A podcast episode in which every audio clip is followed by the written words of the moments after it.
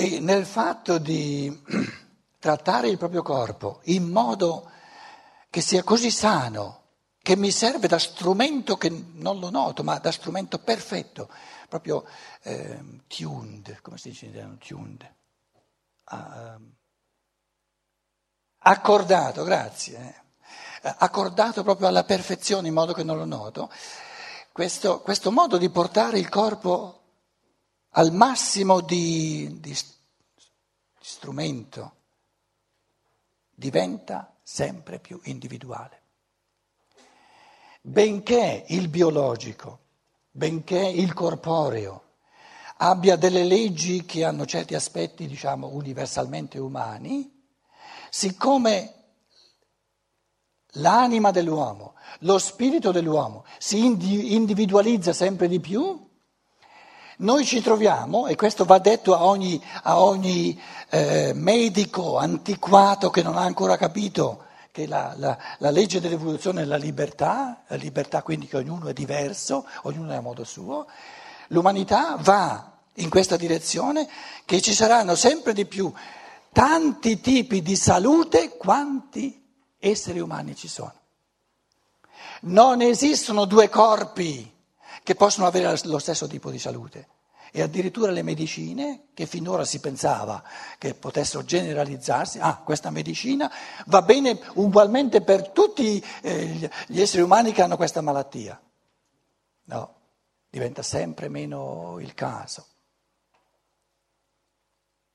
Siccome la, diciamo, la, la, il vivere la libertà, la creatività nel modo di gestire i rapporti umani, gli incontri umani, nel modo di camminare della coscienza.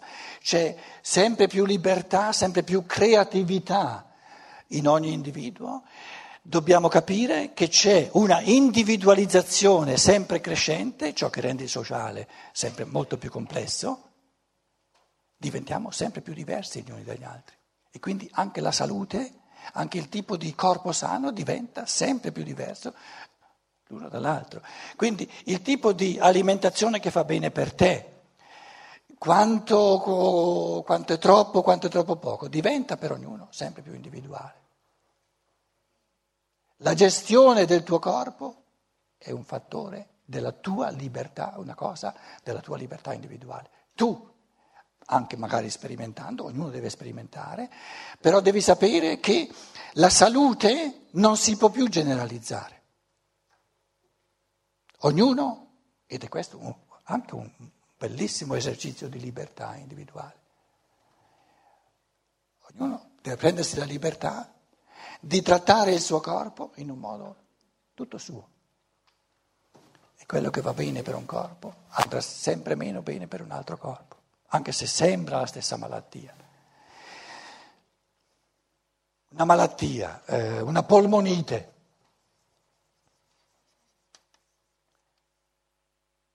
Faccio un esempio. Perché intendo dire, cosa intendo dire quando dico la polmonite non è la stessa malattia in 5-10 persone, è diversa e quindi una, questa parola generalizzante in fondo è una menzogna. Adesso voi mi chiederete, sì, ma, ma il medico, il, il reperto eh, medico è lo stesso, la, la, fenomenologia, la patologia è la stessa, più o meno. Vabbè, ci sono delle, degli aspetti, ah, però fondamentalmente è lo stesso. Perché tu dici che la polmonite è individuale, è tutt'altra cosa in questa persona e in quest'altra persona, nella persona A e nella persona B. È presto spiegato, cari amici. La persona A, in base alla sua polmonite che si è scelta lei, si ripromette, vivendo, lottando contro la polmonite, tutt'altre esperienze interiori, tutt'altri cammini animici, tutt'altri, tutt'altre lotte che non ciò che l'altro, la persona B, si ripromette. Quindi, siccome la libertà, il cammino in avanti, si ripromette da questo, diciamo, da questo lottare col corpo. Il lottare col corpo è voluto dalla libertà per conseguire certe, eh, certe diciamo, eh, forze interiori che uno non ha senza una malattia. Quindi anche una malattia, se non è causata dall'insensatezza dell'io inferiore, che bistratta il corpo, se non proviene dal fatto di aver bistrattato il corpo, ogni malattia è stata voluta liberamente dall'io superiore prima di nascere. Quindi ci sono due tipi fondamentali di malattie, quelle volute, insindacabili, e che il karma mi porterà incontro, perché sono state volute, e quindi, e quindi liberamente volute, e guai se non ci fossero, e quelle, quelle malattie sono quelle giuste, non troppo e non troppo poco per ognuno. Poi l'altro tipo di malattie sono quelle malattie che non sarebbero necessarie. Potrebbero, sarebbero da evitarsi se l'essere umano non avesse bistrattato il corpo. Allora ripeto, è importantissimo distinguere tra quelle malattie che non si possono evitare perché sono volute liberamente con ferrea volontà dall'io superiore ancora prima di nascere e sono volute liberamente in vista di cammino in avanti, di progresso nell'anima e nello spirito, e poi c'è quel tipo di malattie che si potrebbero e dovrebbero evitare se l'essere umano non bistrattasse il suo corpo, magari eh, cercando il, il, piacere al di sopra eh, della libertà, eccetera. E queste malattie che sono volute liberamente dall'io superiore, siccome ogni spirito si ripromette un cammino diverso in base a una malattia che sembra uguale, allora anche il modo medicamentoso, eccetera, di intervenire dovrà essere sempre più individuale e i medici, i nostri medici dovranno rendersi conto, dovranno accettare che il modo antico di generalizzare in fatto di malattie e in fatto di terapie diventa sempre più anacronistico, sempre, sempre meno corrispondente al gradino dell'evoluzione a cui ci troviamo oggi. Allora diciamo che ci sono due fasi evolutive della libertà una libertà negativa che ci ha tirato via tutto ciò che ci renderebbe non liberi dall'esterno. La conduzione, la conduzione divina dall'esterno. Dov'è che abbiamo il fenomeno primigenio di questa libertà negativa che non ci destisce dall'esterno? È la coscienza. L'abbiamo detto tante volte. La coscienza, qui c'è il corpo dell'uomo, qui la coscienza, la coscienza, nella coscienza ci sono immagini, ci sono rappresentazioni, ci sono pensieri, ci sono eh, desideri, eccetera, ma nella coscienza non c'è nulla di realtà. La rappresentazione di un'auto non è l'auto reale, la rappresentazione di un mio amico non è il mio amico reale, perché se io nella coscienza avessi delle realtà, dov'è che non le potrei, eh, non potrei avere tutto il mondo nella mia coscienza?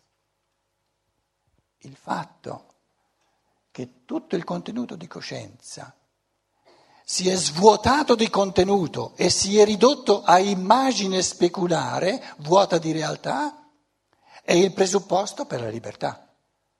Quindi era necessario che l'essere umano, nella sua coscienza, perdesse ogni realtà cogente, ogni realtà operante dello spirito, altrimenti se io, se io nella mia coscienza avessi non la rappresentazione del mio amico, un farabutto per esempio, ma se io nella mia coscienza avessi questo farabutto in persona, come farei a, a essere libero? Quindi il presupposto della libertà è l'insorgere di un tipo di coscienza dove tutta la realtà è sparita. Quindi noi gestiamo i contenuti della coscienza in piena libertà perché non sono realtà. Quindi abbiamo conquistato la libertà, per conquistare la libertà abbiamo perso la realtà dello spirito. Adesso, in base a questa prima fase della libertà negativa, dove abbiamo sbaragliato ogni gestione di realtà spirituale dal di fuori, si tratta di conquistarci la seconda fase della libertà, di riconquistarci liberamente, individualmente, la, la realtà di questi contenuti di coscienza. Per esempio, ditemi voi una rappresentazione fondamentale della coscienza. È la coscienza dell'io. Ma la coscienza dell'io è un'immagine dell'io, non è l'io in quanto spirito creatore che martella, che fa, che cesella, che, che, che, che crea mondi. Allora la conquista della libertà, a partire da ora, questo salto, fonda, salto mortale di coscienza, dice io nella coscienza ordinaria ho la coscienza dell'io ma non la realtà dell'io, ho l'immagine dell'io, ho, ho, il concetto dell'io, ma non la realtà dell'io. Dove trovo la realtà dell'io? Nella misura in cui nei miei processi di coscienza ci metto sempre più volontà, sempre più concentrazione, sempre più volizione sempre più forza di amore, forza di libertà, per cui da questa immagine di Dio, questa, che, che, che, non, che non fa nulla, che è fatiscente, io divento sempre di più uno spirito creatore e si salvi chi si può, si, si salvi chi può.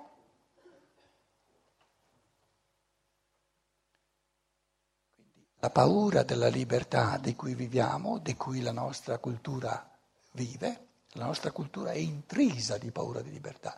È la paura di fronte al fatto che nella coscienza umana entri sempre di più la realtà operante, creativa dello spirito che, che fa, che compie, che, che agisce. E a quel punto l'essere umano non è più manipolabile, non è più gestibile dai poteri costituiti il sociale diventa più difficile, ma molto più bello, perché ognuno diventa sempre di più uno spirito creatore. Questo, questo spirito creatore non, non può nascere nell'arco di una vita, una vita sola, una vita sola.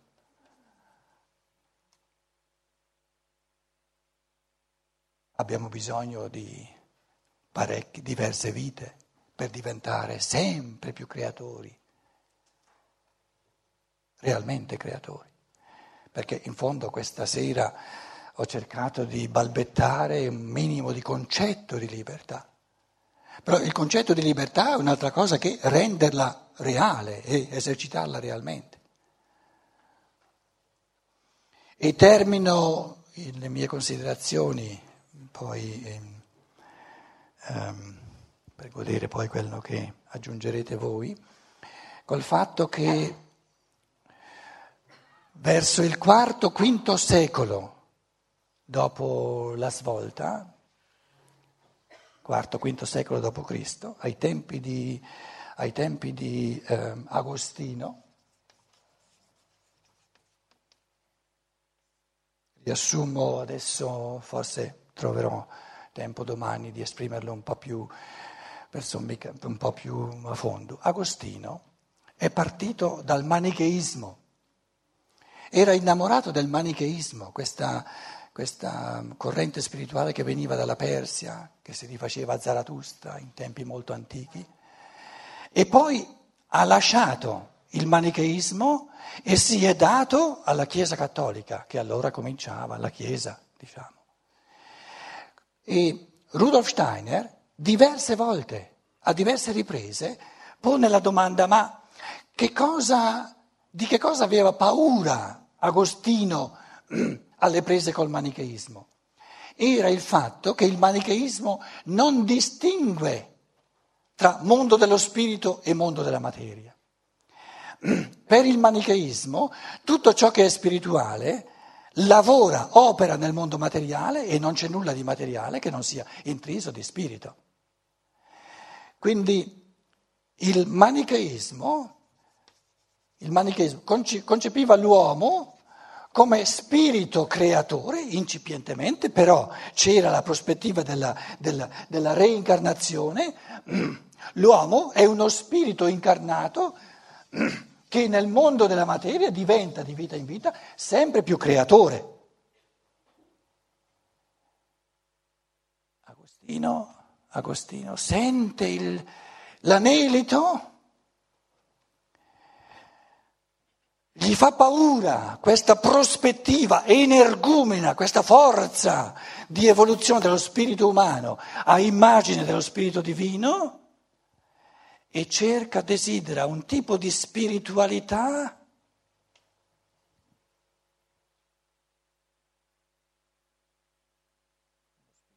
un tipo di spirito senza materia. Nelle sue confessioni lo dice in un modo interessantissimo. Ho cercato il divino nei monti, ho cercato il divino nel mare, ho cercato il divino negli uccelli, in tutte le cose materiali. E tutti me... No, non siamo noi, non siamo noi il divino. E Agostino approda a uno spirito che esula dal mondo della materia. È stato l'inizio della, della dicotomia tra spirito e materia, però come presupposto, ho detto, come presupposto negativo della libertà, in modo che noi oggi siamo tutti agostiniani, in un certo senso, ci troviamo con una spiritualità che non cambia nulla.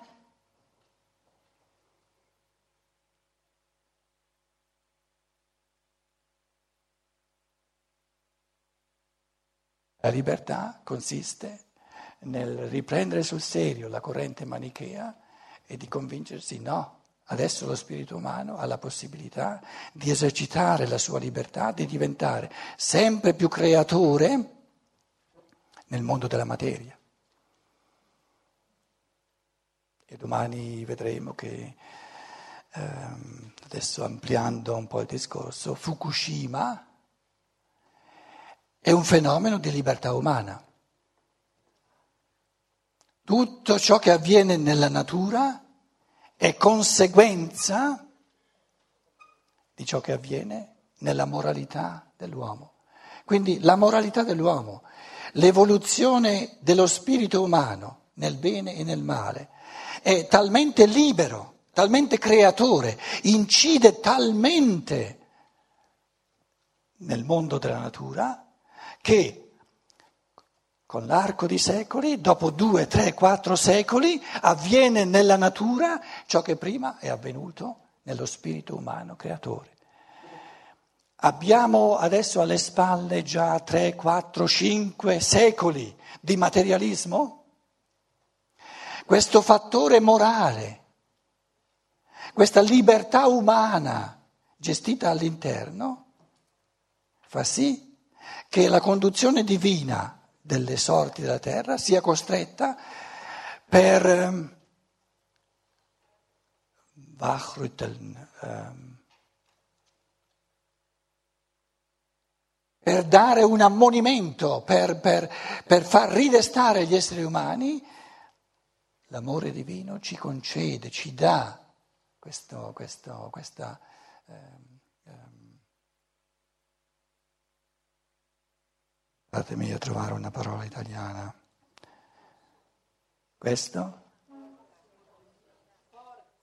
No, questo monito, questo monito